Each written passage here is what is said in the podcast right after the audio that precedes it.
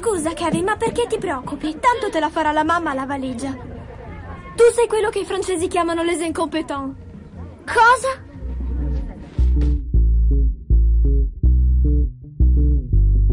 Ciao a tutti e bentornati agli Incompetenti, il podcast di cinema che dice solo cose giuste. Io sono Andrea Basti, come ci sono Lorenzo Bertolucci. Buonasera. E Francesco Chignola. Buonasera. Dico, diciamo solo cose giuste, però sono riferito ai film coreani, perché comunque, diciamolo, Bong ha vinto e noi siamo molto contenti. Bong Io ha vinto ho tutto. pianto una settimana di fila.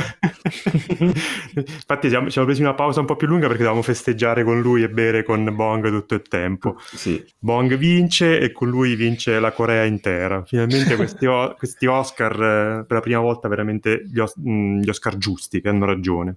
E possiamo dire Corea, nuova Corea. Esatto. Bene, ok, chiuso il capitolo Oscar, per cui come avete capito No, siamo no, ogni tanto lo, ri- lo ritireremo fuori. vabbè. Sì, certo. siamo, siamo vagamente soddisfatti. Allora, partiamo invece con eh, la puntata, cerchiamo di essere più veloci del solito, non ci riusciremo. Eh, episodio 17, iniziamo con eh, forse l'unico film interessante della scaletta, perché gli altri non li vedrà mai nessuno, ed è Birds of Prey con un sottotitolo che non ricordo, lunghissimo, il Fant- The Fantabulous Eman- Emancipation of Harley Quinn, qualcosa del genere. E Lorenzo parlacene La- tu perché... Quello che ce l'ha meno fresco, perché credo di averlo visto un po' prima degli altri, la fantasmagorica eh, rinascita di Harley Eh. Quinn. È un film di cui, su cui c'è molto poco da dire in realtà. È- eh, vabbè, fa parte del meraviglioso e meravigliosamente organizzato universo DC al cinema eh, ed è grosso modo un sequel. Viene dopo gli eventi di- del altrettanto apprezzato Suicide Squad, del quale riprende l'unico personaggio che era un po' piaciuto a qualcuno. eh, E è cioè anche l'unico la- tollerabile. Più. Esatto, è la Harley Quinn di Margot Robbie che viene per sua fortuna lasciata da Jared Leto, dal peggior Joker mai concepito. Veramente, cioè, gente che vin- sono già due persone che vincono l'Oscar facendo il Joker, eh, più Jack Nicholson che comunque era piaciuto a tutti e lui è riuscito a fare proprio il grafico della popolarità grazie al Joker fa è sempre altissimo, altissimo, altissimo. Poi c'è un Jared. Leto, poi lui e poi di nuovo altissimo. E va bene, Harley Quinn viene lasciata dal, dal Joker, eh, cade in un periodo depressivo, resta comunque eh, una pazza scriteriata assassina e, e questo film è il- da un lato il suo percorso, il percorso di Harley Quinn verso appunto una emancipazione, una- comunque prendere atto del fatto di essere una, una ragazza forte, seppur completamente pazza, e imparare a vivere senza il suo ingombrante fidanzato, e dall'altro il tentativo della DC Comics di rivolgersi al pubblico delle donne appassionate di, di comics, parlando di donne da fumetto. Infatti mh, credo sia abbastanza significativo il fatto che sia io che le 3-4 persone che conosco che l'hanno visto avevano una sala eh, piena per lo più di ragazze sui 20 anni con i capelli colorati che erano molto contente di vedere il personaggio di Harley Quinn al cinema. E quello secondo me è il pubblico di- a cui la DC Comics pensava di, di rivolgersi eh, è riuscita a fallire anche in questo perché il film che è diretto anch'esso da una donna di cui fra poco grazie alla mia memoria Katie Ian. Che vi ti dirò come si chiama Katie Yan che eh, mi dite voi se è famosa per qualche cos'altro Io non- Eh, ha fatto un film, eh, forse me lo sto confondendo con un altro, ma dovrebbe aver fatto un film cinese, cioè lingua cinese, ma non, pare, pare molto bello, ma che non ho mai visto, qualcosa a che Sì, fare Dead- con i maiali. Dead, Dead Pigs, ma non, Dead non Pigs. è un film Però ne molto- parlano bene. Sì, sì, ah, sì, quello sì. con i maiali, c'aveva un, un poster molto bello, se Mhm. a qualcuno può interessare. Ok, quindi hanno preso una giovane regista che viene dall'indie per cercare anche qui veramente il DC Comics è come Frankenstein Junior quando mettono il, il, il papillon al mostro di Frankenstein, no? che cerca di scimmiottare in maniera goffa e fa le, le movenze No. umane e fa, e fa scappare però tutti ogni volta che... No, è questo inseguimento continuo, disperato Sì. della Marvel, ma basta, lasciate Esatto. stare, Aquaman è bello, fate quello. Infatti, dovrebbero fare solo Aquaman e dovrebbero eh, fare regalare un film degno di questo nome a Harley Quinn, che effettivamente è un bel personaggio, Mm. molto ben reso dalla bella e brava Margot Robbie. Mm. Comunque, ecco, in tutto questo non sono ancora arrivato a parlare del film. Perché non c'è niente da dire del film. Il film è uno di quei rari casi di, di film di cui mi dimenticavo nel momento stesso in cui lo stavo vedendo. È una- un colorato tentativo di fare qualcosa di pazzerello, che è l'aggettivo peggiore che si possa applicare a qualunque cosa e- ed è effettivamente così, eh, solo che eh, il suo, la sua volontà di fare qualcosa di eh, colorato e pazzerello con però la giusta dose di azione eh, eh, si risolve fondamentalmente nel triturare la, la trama in eh, continui flash forward e, e flashback che però vengono tutti spiegati, spiegatissimi dalla voce narrante di lei che tiene incollata tutta questa briosa eh, andirivieni temporale nel- che però eh, da solo non reggerebbe quindi, eh, o creerebbe grandissima confusione e quindi eh, c'è la, la voce di lei, eh, voce fuori campo completamente onnipresente. E poi butta via una serie di personaggi femminili potenzialmente interessanti che si perdono completamente in questo marasma narrativo nessuno dei quali eh, diventa eh, un personaggio vero e proprio, un personaggio interessante, se non appunto Harley Quinn, che però conoscevamo già, e, e al massimo, eh, con un po' di buona volontà, il personaggio di, di Mary Elizabeth Winstead, ma giusto perché ha presenza scenica lei e perché è l'unica che fa qualche cosa di un po' un po' fu- fume- fumettesco, c'ha una balestra e ammazza della gente e non si capisce di base perché per vendetta. Tira dentro tutti questi, questi personaggi femminili che appunto non sono né interessanti né ben deter- delineati, quindi eh, tanti saluti alla volontà di fare un film di donne forti e di personaggi femminili interessanti, li, li- li affastella così in, eh, in linee eh, narrative che, che si incrociano ogni tanto, male, e c'è per esempio c'è una bravissima Ali Wong che viene praticamente fa un cameo, cioè fa una parte insulsa, inutile e completamente sprecata e buttata via.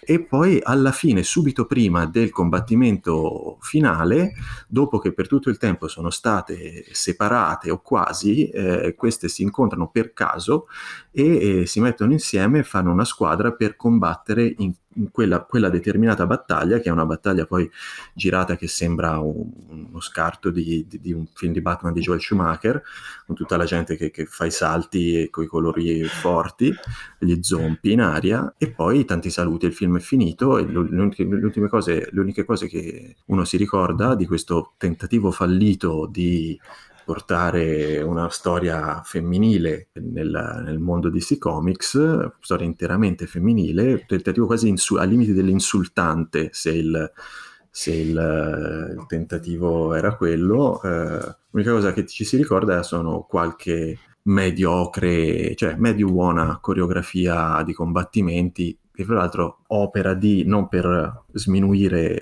Cathy Yan, ma è stato preso uno dei due registi di John Wick a fare la seconda unità Sì. per i combattimenti, sì, perché la regista non viene assolutamente dall'azione e, e questo è quanto abbiamo da dire su Birds of No, Prey. io in realtà no, Mm. qualche- cioè, io- a me è piaciuto un po' più di te, mi sono divertito un po' più di te. Allora, premetto che eh, per motivi che non ho ben capito neanche io, mi sono rivisto Suicide Squad di recente e confermo che è forse uno dei peggiori film di supereroi mai fatti, nonché una masterclass su come non si monta un film, non si gira un film, non si scrive una sceneggiatura, è una roba abominevole da dimenticare. E questo doveva essere mm, una sorta di secondo tentativo di fare quella roba lì, appunto, come dicevi, virata al femminile in maniera molto superficiale. Secondo me è vero che è un eh, pastrocchio a livello narrativo e non si capisce proprio le motivazioni che ci sono dietro eh, le scelte delle protagoniste. È vero che sto, sto andirivieni, flashback, flash forward non ha motivo di esistere ed è tenuto insieme veramente con poco. Non hai detto che forse c'è uno dei cattivi, poverino Iwan McGregor più insulsi che si siano mai visti. Ah, sì, c'è, sì. Questo c'è questo gimmick della maschera che non si capisce perché Dice, a un certo punto però, io sono molto appassionato di maschere, ci sono tutte maschere Sì. africane, e poi alla fine scritto un teschio. Non, è- non ha nessun. motivo Mhm. di esistere, è solo veramente una roba puramente estetica, come poi tutto estetico, anche quello che dicevi, che però secondo me va sottolineato, tranne l'ultimo combattimento che sono d'accordo con te, gli altri non, cioè, sono proprio fatti, secondo me sono molto belli, piacevoli, sia esteticamente perché c'è tutte delle, delle- delle trovate a livello cromatico, tutte matte che sono anche divertenti, sia a livello coreografico si vede che c'è qualcuno che sa di cosa parla dietro e che ci ha fatto un bel lavoro con, con le attrici. E dall'altro, secondo me, è, è molto mh, mortificato dal doppiaggio, ma si Uh, intravede vero, che c'era, sì. che c'era qualcosa di divertente.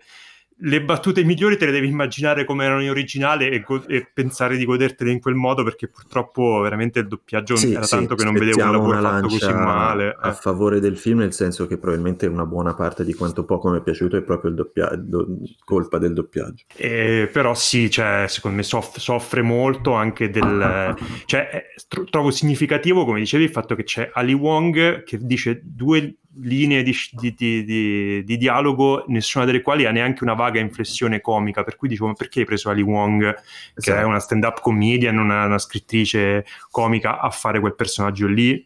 Non, non si capisce. Forse in In originale genera- facevano ridere. Ma no, quelle veramente sono proprio, sembrano veramente proprio che boh, passava di là, ha detto poi vieni anche te che ci abbiamo da girare queste due scene. Eh, però comunque mh, sia Margot Robbie che Elizabeth Winstead sono due bellissime presenze sceniche, cioè si, riescono comunque a farsi vedere bene, alcune gag secondo me sono- funzionano, quella, quella che gira diciamo attorno a un panino che lei vuole mangiare di ma- dopo che si libera della, della figura del Joker, che è una gag secondo me anche carina, riuscita. È un- purtroppo è una, un'ennesima occasione persa per la DC, certo non, c'hai- non è il disastro che, era- che erano altri film loro, però sì, diciamo che per vedere qualcosa secondo me di meritevole dovremmo aspettare il Suicide Squad di James Gunn. È un po' lo Shazam di quest'anno. sì, sì, sì, carino, ma lasciamo perdere oltre. Mi Bene, piace, mi piace che in un film, io non l'ho visto, però che in un film di supereroi di questo tipo ce ne siamo usciti con la scena migliore, la gag del panino, che non, so, non so di cosa si tratti, ma è bellissimo. comunque. sì, sì, sì, vabbè, è notevole. Sono d'accordo con voi a prescindere. no? bene, adesso invece ti devi prendere la responsabilità di parlare di un film che probabilmente Ah. non interesserà a Dopo che moltissimi. abbiamo parlato di eh, Birds of Prey, Dopo, dopo che abbiamo parlato di Birds of Prey, grazie che mi hai ricordato che dobbiamo ricordare i nomi dei film, parliamo de- de- di un film che uscirà credo al, eh, a 5 marzo. marzo, esce il 5 5 marzo in Italia con il titolo Un amico straordinario, titolo Vai. a, su- a sua volta straordinario direi. Vai, Fra, spiegaci che cos'è. Sì, io, io racconto questo film perché io sono quello con la posizione mediana, mi sembra di aver capito tra Mhm. di noi, cioè io sono quello cui è piaciuto il giusto, ehm, uno di- a uno di noi è piaciuto di più e a uno di noi credo non sia piaciuto, sono curioso di sapere che cosa ci dirà a riguardo. Allora, il film eh, appunto eh, in Italia uscirà con il titolo Un amico straordinario, in realtà il suo titolo originale è A Beautiful Day in the Neighborhood.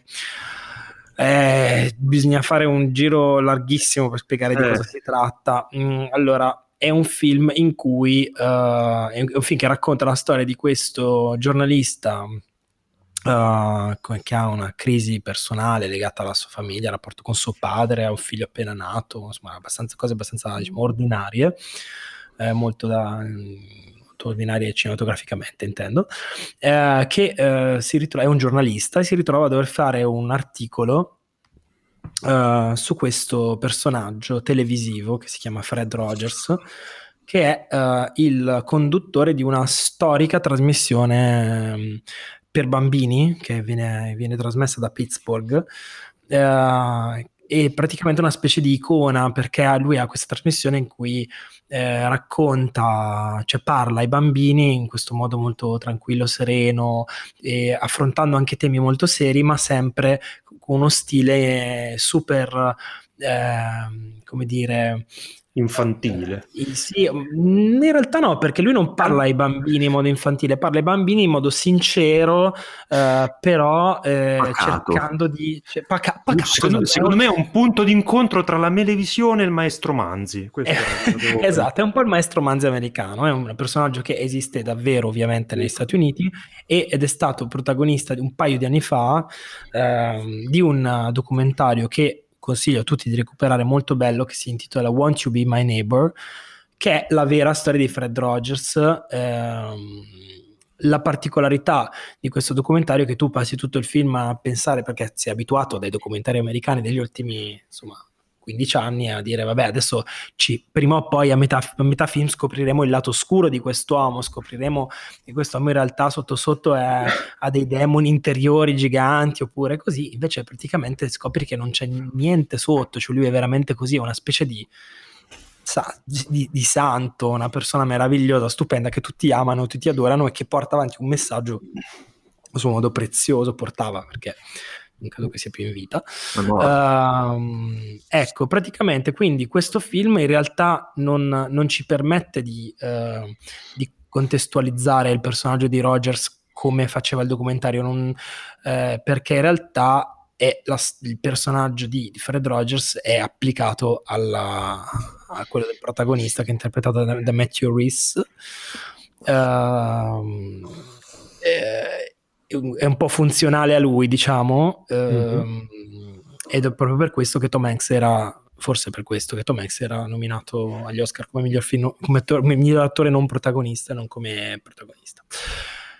Um, detto questo, il film com'è? Um, allora, il film intanto, diciamo, è diretto da Marielle Heller, che è una regista che non mi fa impazzire ma capace, fa dei film abbastanza buoni, ha fatto un film molto bello che si intitolava The Diary of a Teenage Girl, non so neanche se mm. sia mai uscito in Italia, e poi aveva fatto un altro film intitolato in italiano Copia originale, che era quello in cui eh, Melissa McCarthy faceva la, faceva la falsaria. Uh, in questo film lei ha una buona intuizione registica che è quella di utilizzare i set di, della trasmissione di, Seth, di, di, Fred Rogers, che erano praticamente queste specie di città in miniatura fatte col, con la cartapesta, per raccontare anche eh, diciamo i, gli spostamenti che fanno i personaggi nel film. Quindi non si vede solamente il finto set di cartapesta della trasmissione ma si vede non solo a New York di cartapesta oppure l'aereo di cartapesta che atterra. Si gioca un pochino anche con, uh, con uh, il tipo di inquadrature di, di pasta che ha la trasmissione televisiva rispetto a quella del, a quella del, film. Ci sono delle trovate abbastanza intelligenti. C'è una sequenza onirica che a Lorenzo non è piaciuta, però che gioca un po' su questa, con questa cosa. E allora, sicuramente è, um, è un film che porta avanti un messaggio che è in qualche modo eh, inattuale, naif se volete, di eh, tolleranza, comprensione, di rispondere alle violenze che il mondo ci, ci istiga di fare con la, in modo alternativo, con il perdono, con la, cioè un messaggio ecumenico proprio da quasi papale, diciamo.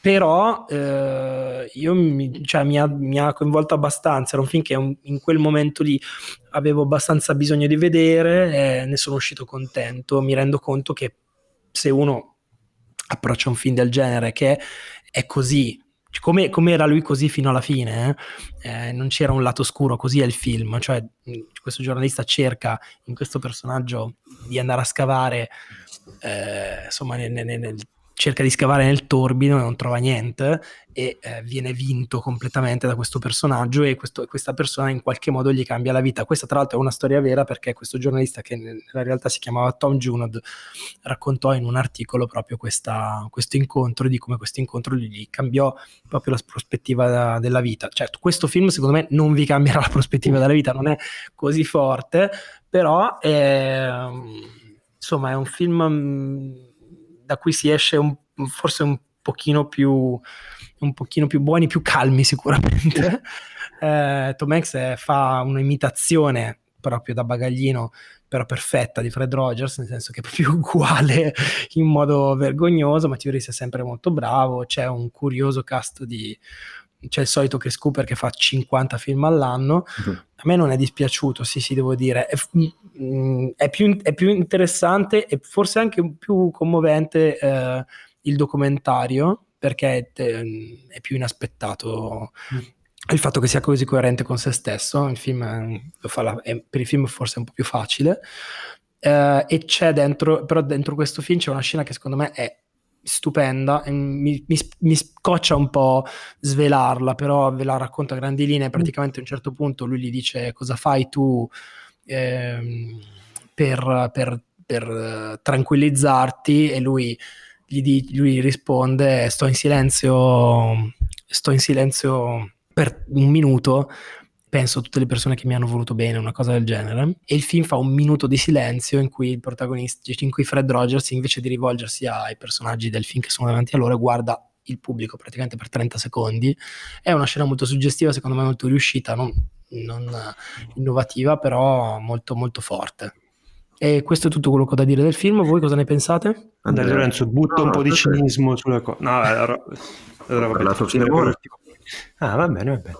No, io in realtà sono forse quello più entusiasta qui del film, per, per quanto riconosca che è, un, è, uno di quei casi in cui o, o accedi o accetti, accetti il patto che il, che il, film fa con te oppure no. Cioè, il film richiede una grossa identificazione col protagonista, con questo giornalista che venendo da, un, da una carriera come insomma cronista che, che scava nel torbido, che eh, cerca scoop, viene messo a eh, fare un, un, un, breve articolo sugli eroi americani e gli affidano questo, questa sorta di eh, faro di, di, tutto ciò che c'è di più buono e giusto nel mondo, che è questo Mr. Rogers, che eh, in qualche modo sia letteralmente che metaforicamente è un po' una sorta di eh, punto di contatto con eh, l'infanzia, con un certo candore che, che, che hanno i bambini e che eh, il personaggio di Tom Hanks porta ancora dentro e rivendica come una cosa che non ha mai lasciato e che gli permette di essere molto in sintonia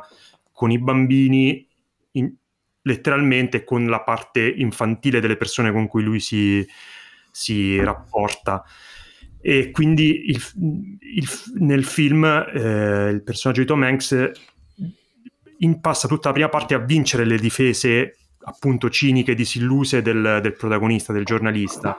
E da un certo punto in poi riesce a farlo e fondamentalmente porta dalla sua parte, permette a, al giornalista di ri, riconnettersi con, eh, con la parte più, più, buona di se stesso e a, e a, fare tutto un percorso di redenzione, di perdono eh, del, de, del, padre e di tutte insomma le, le, la parte più eh, matura, anche per certi versi marcia della sua personalità e ritrovare questo candore, questa ingenuità che aveva perso con gli anni.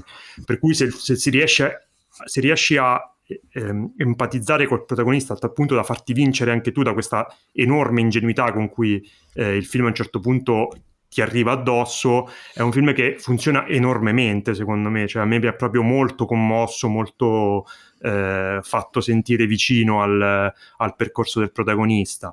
È, è ovvio che è tutto appunto talmente ad altezza bambino che tut- tutta la parte, diciamo, un po' più di messaggi metaforici sono veramente molto letterali, come si può dire, on the nose si dice in inglese, cioè sono molto diretti. La, parte, la, la scena onirica è veramente di un, di un didascalismo anche quasi fastidioso, però a quel punto il film appunto ha, ha stabilito la sua, la sua, ingenuità il suo candore, per cui se ci stai, secondo me funziona tantissimo, se ci rimani fuori rischia di sembrare veramente troppo un'operazione eh, zuccherosa, non so come dire e immagino che tu Lorenzo non ci sia stato. Io non ci sono molto stato e devo dire, il, non è il, il, messaggio di questa persona in sé che mi ha dato fastidio, nonostante insomma non è uno che ha un modo di pensare o un rapporto con i bambini paragonabile al mio.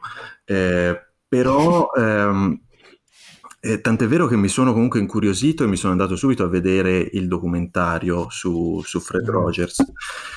Eh, il, il, fatto principale è che il film in sé, proprio per come è scritto, non per quello che racconta o per quello che ti vuol far pensare, per come è scritto è un coacervo di eh, semplicismi eh, imbarazzanti che, che eh, poi sminuiscono anche il personaggio eh, non solo di, di, Rogers per come è rappresentato nel film, ma anche ovviamente quello del protagonista che è una marionetta assoluta, è, è un pupazzo, così come Rogers va ai pupazzetti del re e del, del tigrotto, c'è anche il giornalista cinico.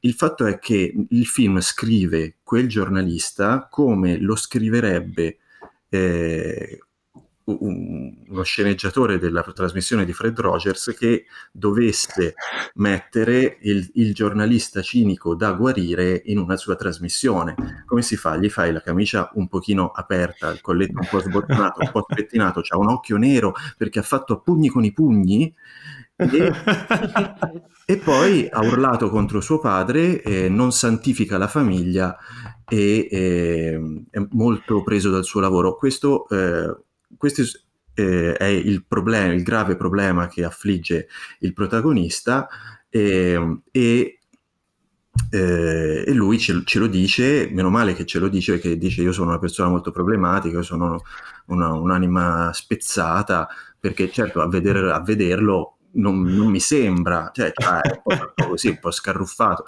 eh, però ecco, eh, è, un'anima, è, un'anima tormentata. Eh, arriva, eh, va da Mr. Rogers e sue, il suo cinismo, la sua ritrosia nei confronti di questa persona durano esattamente zero secondi, perché alla prima non c'è nessun percorso di abbandono di queste difese, c'è lui che viene affascinato immediatamente e dice, uh, com'è gentile questa persona, uh, mi chiama a casa, e c'è solo una, eh, un momento in cui ah, effettivamente quell'altro esagera perché si mette a fare i pupazzi terapeutici che escono dalla valigia e lui fa eh, va bene tutto ma ho una carriera, ho una dignità anch'io, si alza, se ne va e torna immediatamente. La sua eh, eh, n- non si dà mai, cioè si sposa sempre i- e solo la, eh, il punto di vista eh, dogmatico che Mr. Rogers ti salva la vita, e lui e lui è presentato come il, il, giornalista come l'unica persona che non si accorge de, del fatto che con un sorriso la sua vita può cambiare, perché il padre, eh, ok, è stato un po' stronzo, però adesso è cambiato e, e ci, vuole, ci mette veramente tanta, tanta bontà e tanta buona volontà per cercare di rilacciare i rapporti. La moglie è perfetta, il bambino è carino, che cazzo vuole questo? E infatti dopo un po' eh, Mr. Rogers gli fa due sorrisi, gli dice tre frasi che troveresti a, dipinte a stencil su una casa di, di, Airbnb, tipo il mondo è il primo passo verso il tuo domani, ste robe qua, e poi e, e effettivamente poi lo guarda fisso, perché quello è, cioè... È, proprio sembra The Master ma senza il, il problem- la problematizzazione. Cioè lui che si guarda fisso così e quell'altro ed, è, ed, ecco che eh, si è risolta la, la, questione e il padre di lui muore felice. Ma e, no, ma no, muore alla fine il padre di lui. Sì. e poi e, un, un eh, secondo, secondo, una dinamica, secondo una dinamica da... Eh, eh, come dicevo, ricca di, di cliché, eh, da, secondo lo, eh, lo stereotipo eh, Not- Notting Hill, cioè eh, persona comune incontra grande celebrità, all'inizio dice ma la grande celebrità non si abbasserà mai a livello di noi mortali, invece si abbassa, dice ah guarda questa celebrità invece è anche una persona eh, con cui mi posso relazionare, poi due si iniziano a piacere, poi si innamorano e finisce con... Eh, il padre morto. e poi fini- no, finisce con la celebrità... A babbo morto. La celebrità che va a casa, eh, nella, nella, casa comune dell'uomo comune, dove c'è tutta la famiglia e tutta la famiglia fa la faccia sbigottita perché la celebrità è entrata in casa con l'insalata di riso in mano e quello un po' strampalato della famiglia fa una domanda del cazzo e tutti ridono. Quindi Notting Hill è, è, un amico straordinario con Tom Hanks al posto di Julia Roberts e eh, meno problematizzazione, perché effettivamente Hugh Grant in Notting Hill aveva un percorso più eh, drammatico da affrontare per raggiungere eh, l'amore con la diva, invece qui eh, Matthew Rhys è subito conquistato da, da Tom Hanks. Questa è la mia analisi di questo film. ok, si, si metta agli atti che io non sono d'accordo per nulla. Comunque, avete adesso Metta- avete, diciamo. Metta agli atti che un amico straordinario, eh, cioè, cioè, la DVD quote è The Master meets Notting Hill. Esatto, sì. Avete, diciamo, tre pareri abbastanza insomma ampli come ventaglio di opzioni. Esce il Esatto. 5 marzo al cinema, un amico straordinario, decidete ce n'è voi per, se- per tutti. per andare a guardare. Invece passiamo a un film che però a Lorenzo è piaciuto, in realtà è piaciuto a tutti. Tutti tantissimo, tantissimo. Esatto, che trovate su Netflix, si tratta di Diamanti Grezzi, il film de- dei fratelli Safdi che tornano dopo Good Times, che hanno rimesso anche loro quello su Netflix e vi consiglio di guardarlo perché è altrettanto, cioè è molto bello, questo è ancora meglio, anzi si può dire che Good Times era quasi una versione, eh, era il Diamante Grezzo che poi hanno raffinato e hanno fatto poi questo film. Bella. Bella, bella, buona bravo, questa, bravo. ben, però. Allora, di cosa si tratta? In, po- in poche parole, è la storia di questo gioielliere newyorkese interpretato da mm, Adam, San- Adam Sanders pazzesco. Eh, Sanders. Cosa ho detto? Sanders. Sanders. Adam Sandler pazzesco, che diciamo eh, vuole, eh, ha come obiettivo di piazzare a- a- per in un'asta questo opale nero che arriva dall'Etiopia, mi pare, che lui è riuscito, lui è riuscito a mettere, mettere le mani con degli strani traffici e con i guadagni che lui immagina altissimi dalla vendita di questo opale, diciamo, svoltare la sua vita. Solo che tra, tra questa scusa, dire intenzione... una cosa, che Sì. è la seconda volta che dici opale e si capisce palle, quindi è opale. opale nero.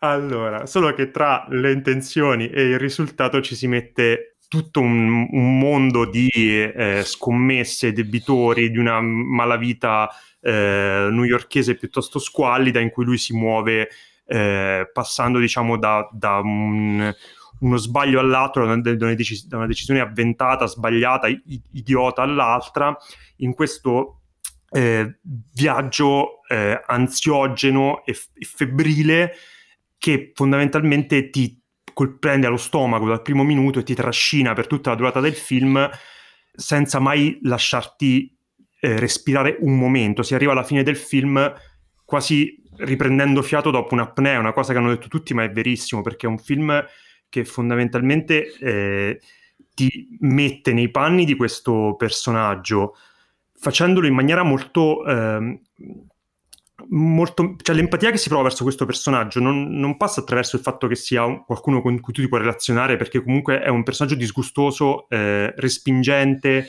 che fa scelte che nessuno penserebbe mai che possano andare bene. Cioè tu- tutte le scelte che fa il personaggio di Adam Sandler sono ributtanti, eh, pericolosissime, stupide, e però riesci comunque a entrare in sintonia con questo personaggio solo attraverso la meccanica del, del film, su come è, è girato con questa, con questa regia sfittica che ti tiene attaccato a- al personaggio, con la colonna sonora eh, invadente che sembra quasi una, un'estensione de- de- de- dei pensieri che ha eh, il personaggio di Adam Sandler. Ci sono questi sintetizzatori acidissimi, ricorda un po' Vangelis, eh, un so- so- molto sotto acido, i- ingombrantissimi eh, come volumi eh, rispetto ai, ai dialoghi dei personaggi, che tra l'altro eh, si parlano uno sopra l'altro, e c'è il che ti mette in questo continuo stato febbrile eh, che non ti abbandona fondamentalmente per tutto, tutto, tutto il film. Per me è stato un film pazzesco, straordinario. eh, tutto quello che si era visto di buono in Good Times, qui è è messo a 11. È una sorpresa vedere che questi due registi, che già erano promettenti, stanno facendo dei, dei- dei mezzi miracoli per quanto mi riguarda e li, li mettono nel mio radar come tra i registi più interessanti che ci sono adesso da seguire in circolazione perché sono giovani e hanno amplissimi margini di, di miglioramento pur essendo avendo trovato una forma e uno stile personalissimo e molto efficace nel voler fare quello che, che- che fanno quello che un film in- in- ingiustamente eh, snobbato agli Oscar, nonostante appunto faccio fatica a trovarci dei, dei difetti, se non che appunto potrebbe risultare respingente un po' il protagonista, però appunto viene compensata con eh, la capacità di tirarti dentro al racconto in questo modo e un Adam Sandler eh, titanico, gigantesco, che insomma si conferma un, attore che quando vuole, quando è diretto da qualcuno capace, è in grado di tirar fuori eh, una qualità del, del suo, nella sua interpretazione che, considerando la, la merda che ha, che ha, prodotto al cinema negli anni, nessuno gli, gli, gli darebbe, insomma, cioè, ci, ci, vide lunghissimo Paul Thomas Anderson ovviamente, e insomma fa piacere ritrovarlo così in forma adesso. Francesco, vuoi intervenire?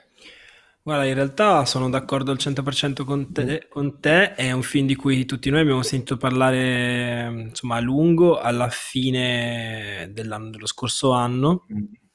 e che comunque è stato un po' l'ultima fiammata del 2019, mm.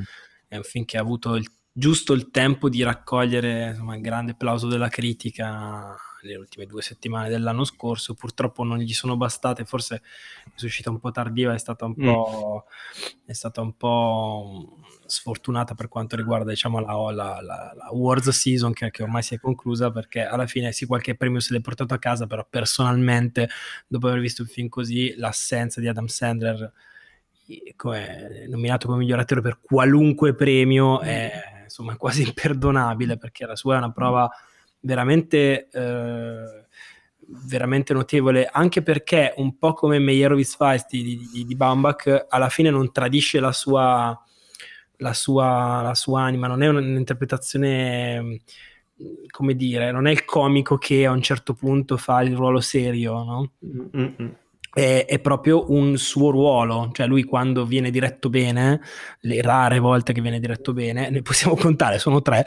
Esatto. Quattro, io ci metto anche Funny People, ci metto, è stato molto bravo. Eh, io Funny People, ho dei problemi io con Funny People, però vabbè, vediamo tre e mezzo, quando viene diretto bene è veramente, sa fare delle cose incredibili, il film è pieno di numeri pazzeschi, c'è una scena in cui... Eh, vi diciamo, vi diciamo il meno possibile sul film alla fine di come si sviluppa. È una scena in cui ci sono delle persone che vengono, rimangono bloccate dietro una porta a vetri e ci sono 5 minuti di cioè non respiri praticamente. Poi la cosa ha un, una specie si rispecchia in una delle scene finali del film.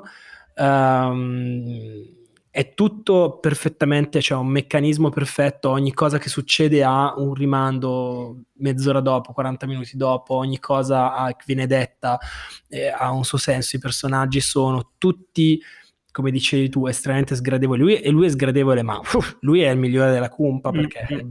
forse c'è come De Mani, De, De Mani il villain numero uno del 2019, interpretato no, no. da da la Kate Stanfield è un personaggio veramente che ti vorresti entrare nello schermo e prenderlo a cazzotte, a testate in, sul naso tutto il tempo. E in generale tutti quanti anche eh, tutti quanti hanno eh, insomma, dei lati estremamente umani ma non sono dei personaggi con cui vorresti passare una serata in generale. Eppure il film riesce a parlare di cose insomma, con cui ci possiamo eh, riconoscere, non è alieno, non è, non, non è ambientato in un, un, altro mondo, anche se questi qui sono tutte delle persone che vivono in queste case pazzesche e sembra che da un, da un minuto all'altro possano perdere tutto, non si capisce mm. come. Eh, e che altro dire? Niente, tutto, tutto bello, il cast è un cast di facce pazzesche, penso a, vabbè, c'è Dina Menzel che eh, noi genitori conosciamo come la voce di Elsa in Frozen, che qua fa la moglie di, di, Adam Sandler che è fortissima, secondo me ha un paio di scene in cui tira fuori una, una, cioè delle, una prova d'attrice notevole proprio da non protagonista, cioè 5 minuti, però 5 minuti fortissimi, poi anche Eric Bos- Bogosian che fa um, il, il, il, cattivo del film, che, questo, che è il, il cognato di Adam Sandler, che è pazzesco mm-hmm. e che dire, niente, un film assolutamente da vedere, tra l'altro è lì su Netflix, non so perché non l'abbiate visto, correte a farlo e non ve ne pentirete. Lorenzo? Beh sì, due cosine le volevo dire che il film è piaciuto tantissimo anche a me. La cosa che colpisce di più è lo stile eh, di regia perché nonostante eh, la, la, storia eh, non dica niente di nuovo eh, sulla l'avidità, la, la, il capitalismo nelle sue più bieche eh, diramazioni, la, bramosia di potere, potrebbe, insomma, cose che di, di, di, ricchezza e le, il sottomondo di, di, malavita a New York, insomma tutte cose che, che bene o male abbiamo visto, eh, è raccontato con questo stile nuovissimo che procede per...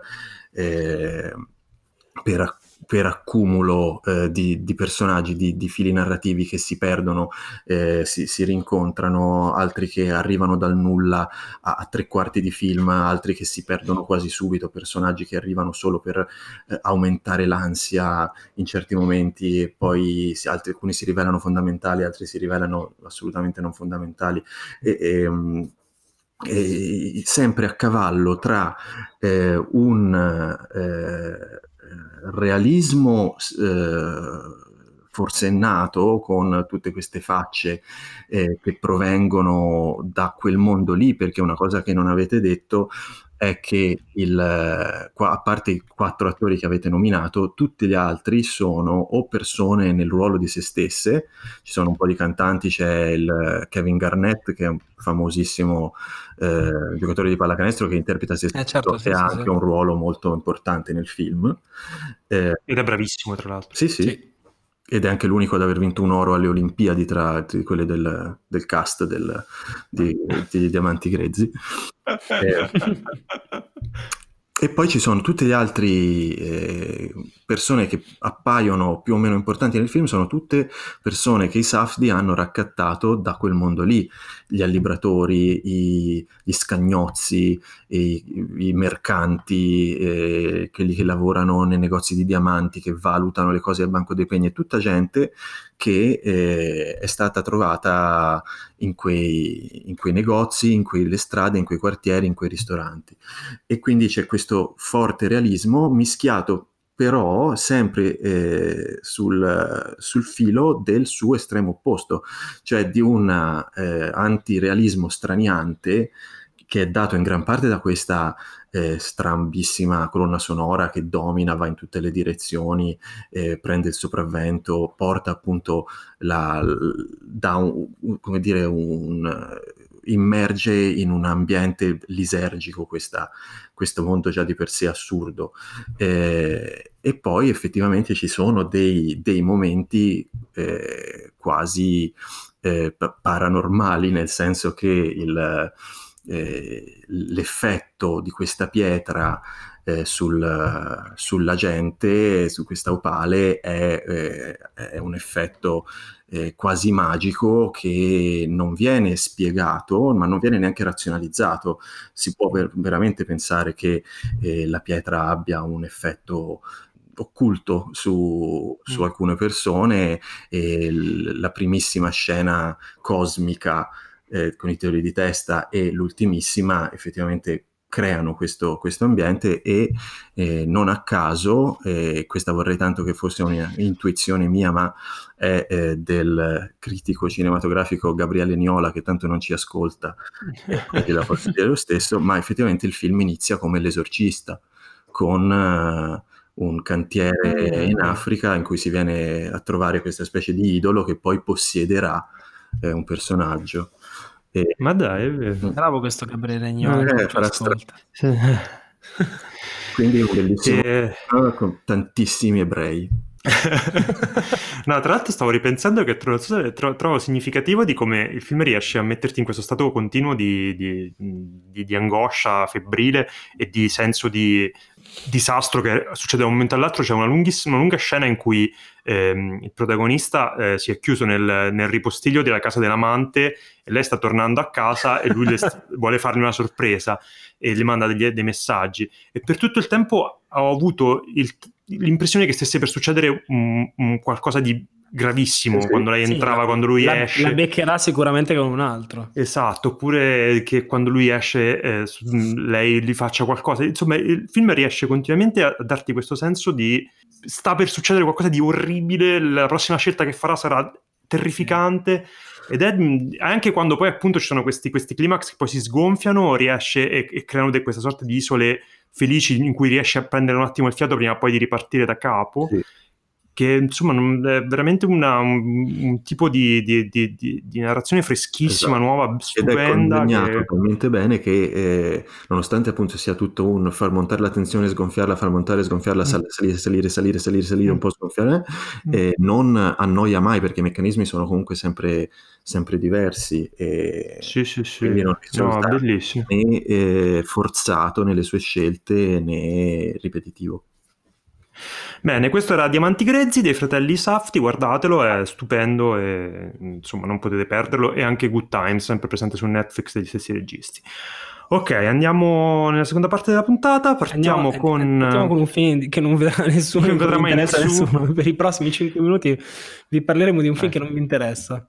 No, in realtà allora, è il ritorno alla regia di un, dopo ehm, un film molto bello che si chiama It Comes at Night. Che se yes. vi capita, recuperatelo perché è veramente molto, molto bello. Di questo regista Trey Edward Schultz. Sì che invece va da tutt'altra direzione perché It Comes at Night per quanto avesse poi dei, dei risvolti sociali era un più, più, puramente un horror più o meno diciamo. E invece con questo Wave si va da tutt'altra direzione. Parlacene Francesco poi intervengo io velocemente. Allora anche questo è un film come, come Diamanti Grezzi in cui hai la sensazione in ogni minuto che possa succedere qualcosa di orribile e poi succede qualcosa di orribile.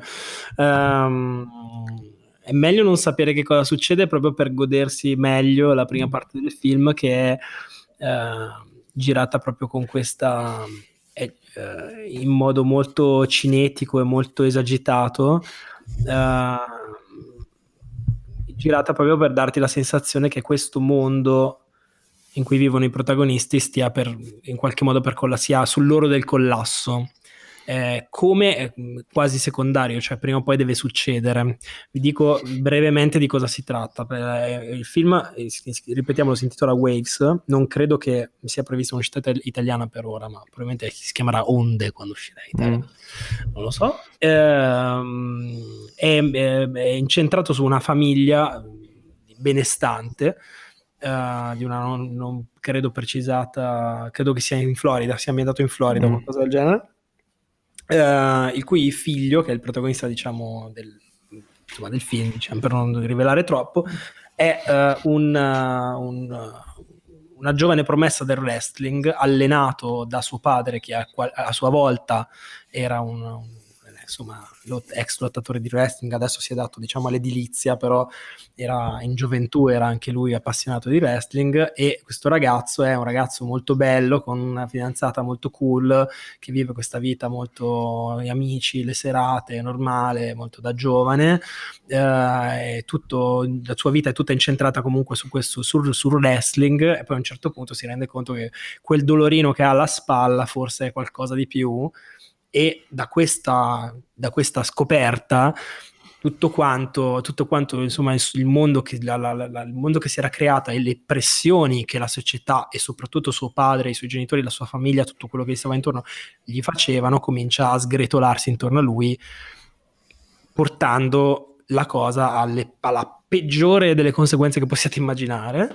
Eh, la caratteristica del film è che... Um, che lui, che secondo me, non so se volutamente, ma può anche essere che ci sia un'ispirazione, ha preso un pochino in prestito da un film eh, eh, da Mammi di, di Xavier Dolan, secondo me c'è un'ispirazione molto precisa su questo, mm. utilizza eh, il, modo cui, il, modo in cui, non solo viene girato ma inquadrato proprio il film per esprimere uh, la, diciamo, il senso di, uh, uh, come dire, le, sensazioni che provano il personaggio, le angosce dei personaggi. E quindi parte del film è girata in 16 noni, parte del film è girata in 4 terzi, a seconda di come si sviluppano le, le, le, psicologie dei, dei, protagonisti, c'è una certa circolarità in questo.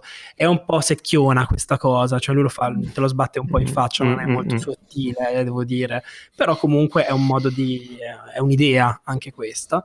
Eh, la, l'altra grande caratteristica, cioè la caratteristica più palese del film è che è praticamente spezzato in due, cioè tutta questa parte che vi ho descritto appunto come ipercinetica, ci sono queste panoramiche circolari molto con- convulse, queste scene molto ag- agitate e poi appunto c'è un, diciamo, una specie di turning point, un punto di non ritorno anche de- del film Dopodi- dopodiché eh, la storia e il modo di girare cambia radicalmente. La seconda metà del film è molto, più, molto più quieta, molto più girata in modo molto più tranquillo, molto più tradizionale. Eh, infatti, io non so, eh, da quello che ho potuto leggere in giro, c'è molta della gente che ha gradito il, il, film parzialmente dice mi è piaciuta di più la prima metà, mi è piaciuta di più la seconda metà, che sembrano effettivamente due film diversi e, e gioca tutto su questo, perché sono due, sono due sono mm-hmm. due storie che si incrociano, ma è di fatto come, come vedere due film, due film diversi. Lui sperimenta molto da questo punto di vista. È uno dei film più deprimenti che vedrete quest'anno in assoluto, cioè di una tristezza devastante. Mm. Secondo me è un, comunque alla fine tutto sommato un bel film con un bel cast e delle, delle belle trovate. Devo dire che ne sono uscito molto abbastanza eh, turbato e soddisfatto nel senso che ero molto triste. Adesso a distanza di qualche giorno non, non sto, cominci- sto, cominciando un po' a dimenticarmelo. Comunque è un film che mm. merita una certa attenzione, non... interessante. È interessante, sì. è interessante forse più per queste, per queste trovate eh, poi in realtà il film è molto caldo, molto umano, ma non è particolarmente originale secondo me nel modo in cui tratta gli argomenti di cui non possiamo parlare per non spoilerare. Mm. No, secondo me sono d'accordo con te che forse è più interessante che effettivamente riuscito o, o proprio puramente bello. Tra l'altro notavo che il, sono tre film che parliamo in, in, questo, in questa puntata che trattano del, del, di, fi, di figure paterne ingombranti e del percorso di eh, riconciliazione, di, di, di, cura dopo che queste tensioni familiari esplodono mm-hmm. in un modo o nell'altro. E in questo io insomma mi ritrovo abbastanza alla cosa che avevi detto prima, cioè che ci sono persone a cui è piaciuta più la prima parte e più la seconda. Io mi sono trovato molto più a mio agio con la seconda parte, in cui appunto il film si placa, cambia completamente registro e è come se eh, rimettesse a posto i pezzi che sono andati sparsi nella prima parte del film, in un momento di cesura chiaro che c'è, diciamo, a, a metà della narrazione. Sì.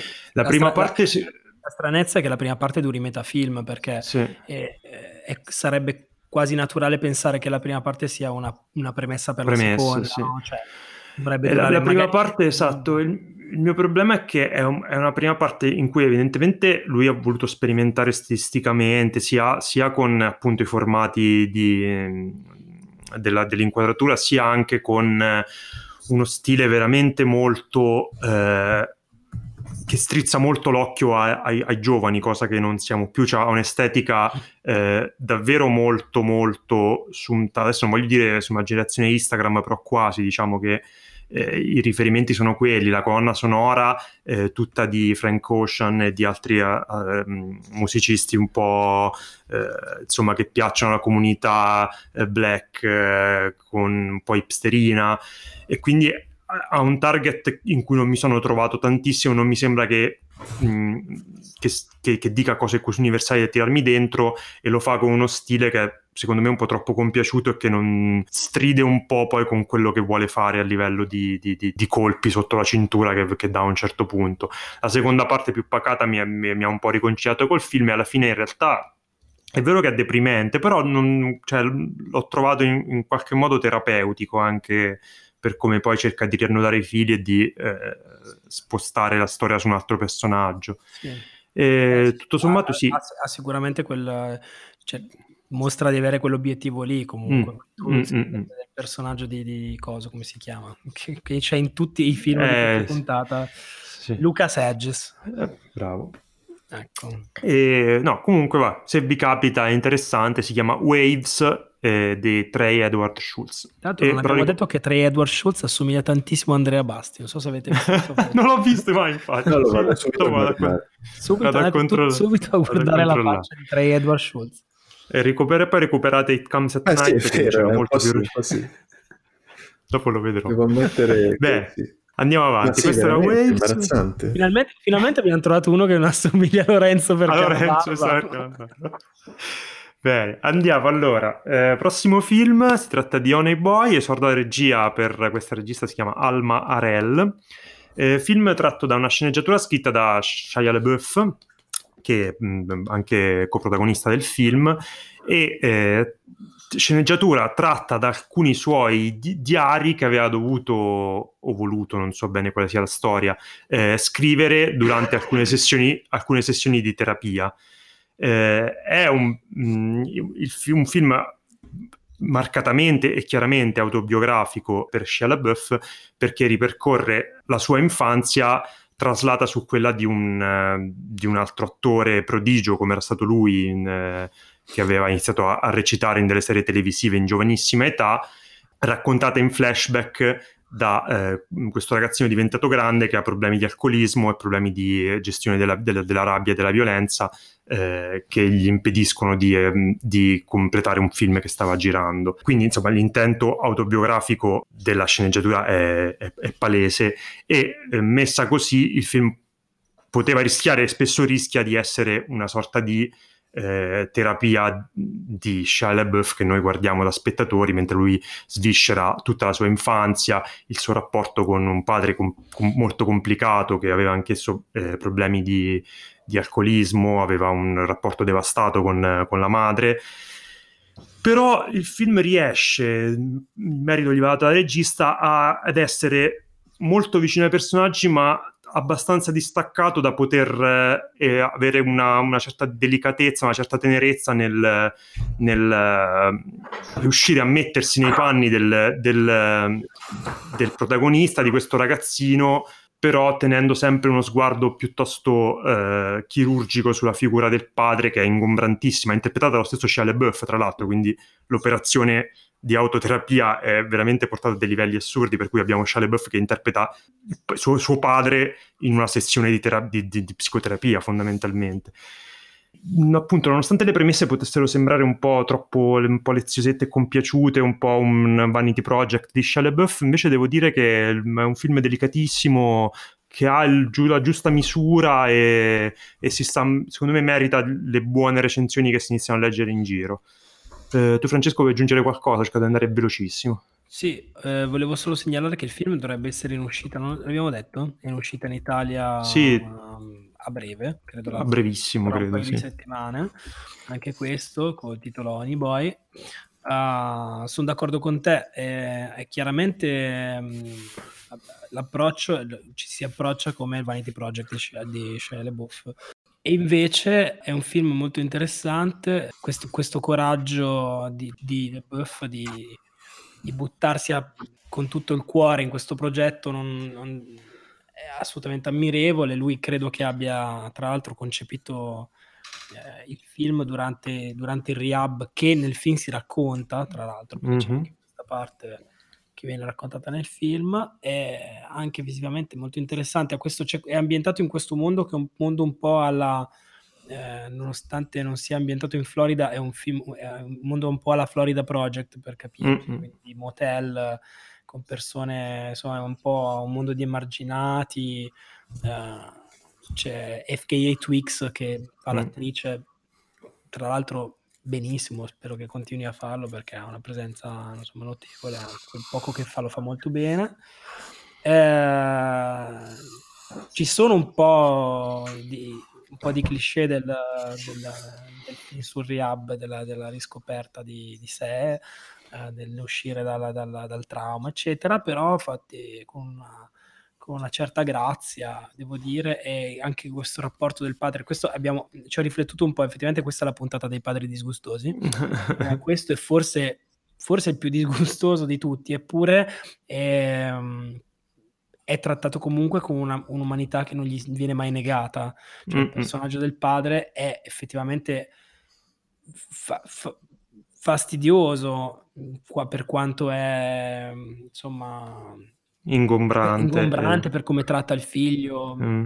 addirittura arrivando a menarlo. Cioè, cioè, hanno un rapporto, diciamo, abbastanza conflittuale reciproco, però insomma eh, ci siamo capiti. E, ehm, eppure alla fine gli viene, concesso, gli viene concesso il beneficio del dubbio, insomma, anche perché si tratta di una, di una persona che aveva dei problemi di di, di, di, di, alcol come avrà lui poi in futuro è una persona che aveva, fatto, che aveva un passato nell'esercito aveva fatto la, mm. ehm, fatto, Vietnam.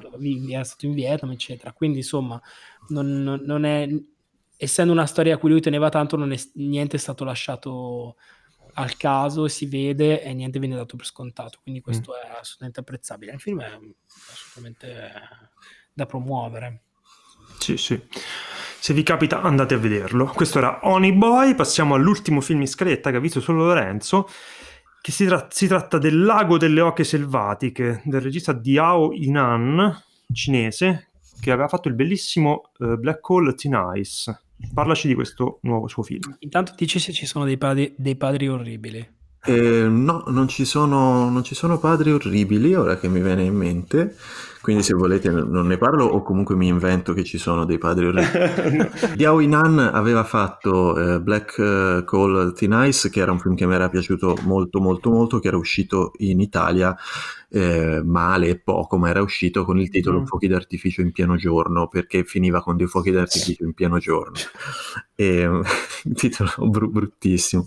Madonna che era una storia di detection molto laconica e benissimo fotografata, eh, ambientata in una Cina mesta, e invece eh, in questo film abbiamo una specie di noir con delle gang di criminali di, di quarta, terzo, quarto ordine eh, in una Cina mesta eh, splendidamente illuminata dalle luci dei neon colorati che illuminano dei quartieri squallidi e mal ridotti in cui si, si, si vivono queste, queste, vite ai margini di, di, criminali. La città, peraltro, in cui è ambientato il film è, eh, pensa un po', è Wuhan, che adesso conosciamo per altri motivi e che eh. proprio adesso ditemi voi se era il caso di distribuire un film del genere in un momento come questo.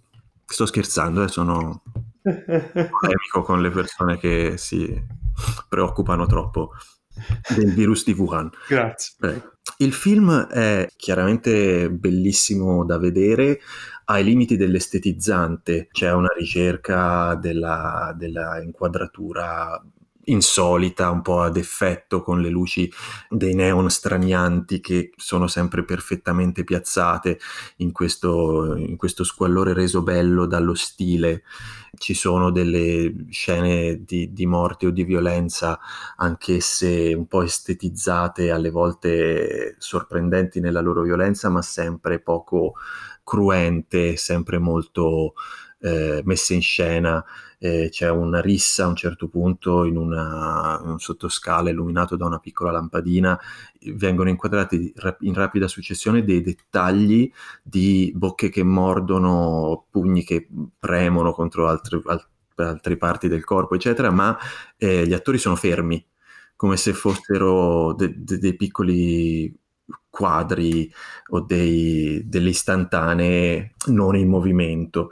È un, uno stile eh, appunto molto bello, molto ricercato che può forse un po' eh, rendere, che alcuni possono trovare stucchevole, io personalmente no, però questa cosa, questo, questo stile di, di Aoinan funzionava eh, di più nel film precedente che aveva anche, per quello che mi ricordo, che insomma, l'ho visto qualche anno fa, però mi ricordo che aveva una storia che mi aveva particolarmente eh, appassionato e, e dei personaggi in cui identificarsi. Qui la stilizzazione estrema e la, e la mancanza voluta di passione, di emozione, di, di, sentimenti espressi in qualsiasi modo, alla lunga, eh, alla lunga finisce per, eh, per estraniarti dal, dal, film, che eh, inizia, è la storia di un, di un criminale di mezza tacca che durante una gara di di furti di motociclette, una gara di furti tra due fazioni opposte, chi ruba più eh, motorini può guadagnarsi la, la, la, zona più ambita tra i ladri di, di, motorini. La cosa va a finire male, ci sono dei problemi e lui spara a un poliziotto per sbaglio, quindi viene ricercato da tutta la polizia de, del mondo e eh, si accorda con eh, ex eh, sodali de, della, della, sua gang eh, fanno in modo che una prostituta che lavora su questo lago delle oche eh, si finga sua moglie per consegnarlo alla polizia e eh, guadagnare quindi la, la, ricompensa. Lui quindi ha deciso di consegnarsi alla polizia, però facendo del bene alla sua vera moglie, che farà a metà con i soldi di questa prostituta. Insomma, è una storia molto complessa, però eh, sì, la, la, si capisce.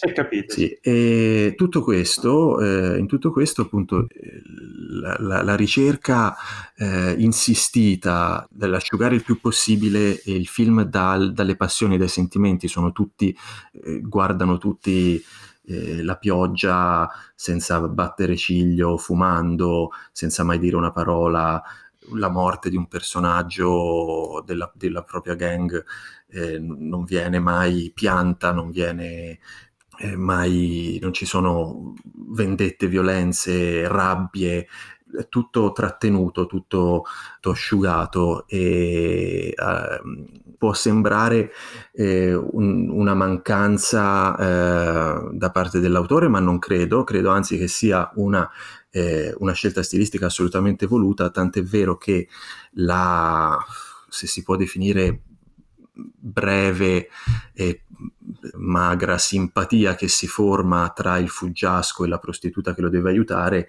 eh, si risolve in una delle scene d'amore credo meno romantiche che io abbia mai visto al cinema arriva di colpo, quindi non viene annunciata in alcun modo da un fatto che loro sembrino più vicini. Eh, fanno quello che devono fare, poi lei eh, sono su una barca, lei si sporge dalla barca, sputa quello che, che ha in bocca e la cosa finisce lì e poi loro come se non fosse successo niente, quindi una cosa di una miseria sentimentale rarissima e quindi è ovvio che la, il regista è molto più interessato alla, alla, stilizzazione, alla interiorizzazione estrema che non alla, alla creazione di, di, di, grandi passioni o di, o, o di grandi tormenti. Eh, il fatto è che poi la storia si perde un po', inizia a dilungarsi, questo qui non lo catturano mai, non si capisce come mai non si consegni prima, c'ha 7000 poliziotti alle calcagna, più altri di una gang rivale. I, i, ritmi si dilatano molto e quindi nella seconda parte senza un, un personaggio a cui appigliarsi emotivamente si arranca un po' e si continua a guardare il film perché è bello a vedersi, perché la storia si segue volentieri, si vuole vedere dove va a finire, però avevo preferito l'altro film. Comunque lui è ora uno degli autori emergenti da guardare, hanno miracolosamente distribuito questo in Italia, lo potete vedere ancora in una trentina di sale in tutta la penisola. E quindi non so come mai sia stato scelto proprio questo, è, è passato in concorso, non ricordo se a Cannes o a Berlino, no a Cannes, a Berlino era, aveva vinto con il film precedente. Comunque è un autore da festival che evidentemente anche in Occidente si sta tenendo d'occhio, giustamente, e potete fare di peggio che andare a vedere questo lago delle oche selvatiche. Ecco. Tipo andare a vedere un amico straordinario. Esatto, sì. amico straordinario, però okay. non ci sono neanche scene in cui si sputa lo sperma. Purtroppo. Bene, io ci tenevo a confermare che tra Edward Schultz effettivamente mi somiglia parecchio, una cosa un po' inquietante. e invece quest'ultimo Sono film di cui contento parlato... di aver scoperto questa cosa sì, stasera. Cioè. Il film di cui abbiamo parlato adesso è Il lago delle oche selvatiche, mi ha fatto abbastanza venire voglia di vederlo. Mi ha fatto venire abbastanza voglia di vederlo. Bene, puntata brevissima, siamo, abbiamo superato l'ora come al solito, cioè, non è possibile. Ora e 10 va bene per sei film. Sì, sì, infatti. Ok, allora grazie. Viva gli Oscar. Viva gli Oscar, viva Bong, viva grazie a tutti se siete arrivati fino a qua e ci adesso, adesso, è che, adesso, è vero che, distribuiscono tutti i film coreani belli in 200 sale tutto l'anno? Ah, guarda, eh, si, si, spera. C'è il Lumiere qui a Bologna che è ripartito proprio da, dal 2003 a fare film coreani. Devono distribuire tutti quelli degli ultimi 15 anni, cioè devono ricominciare da capo, da Save the Green Planet. Sì, eh, esatto. eh, My Sassy Girl. esatto, cioè. Dovete iniziare a guardarvi. Comunque una cosa bella che è successa eh, oltre appunto la cosa in sé, è che anche tipo i miei ex compagni di liceo che vedo su Facebook che, che scrivono sono andato a vedere Parasite, che film strano, però mi è piaciuto così. E di solito uno dice, eh vabbè sì, inizi a vedere i film coreani da, a partire da quello che è uscito ora al cinema perché ha vinto l'Oscar. E invece cioè, va benissimo per iniziare a vedere i film coreani. Fatelo, esatto. È un entry point perfetto. Perfetto. Bene, Bene. l'ennesimo lode a Bong chiudiamo questa puntata, vi dico grazie a tutti e alla prossima. Ciao. ciao ciao. ciao. Ciao.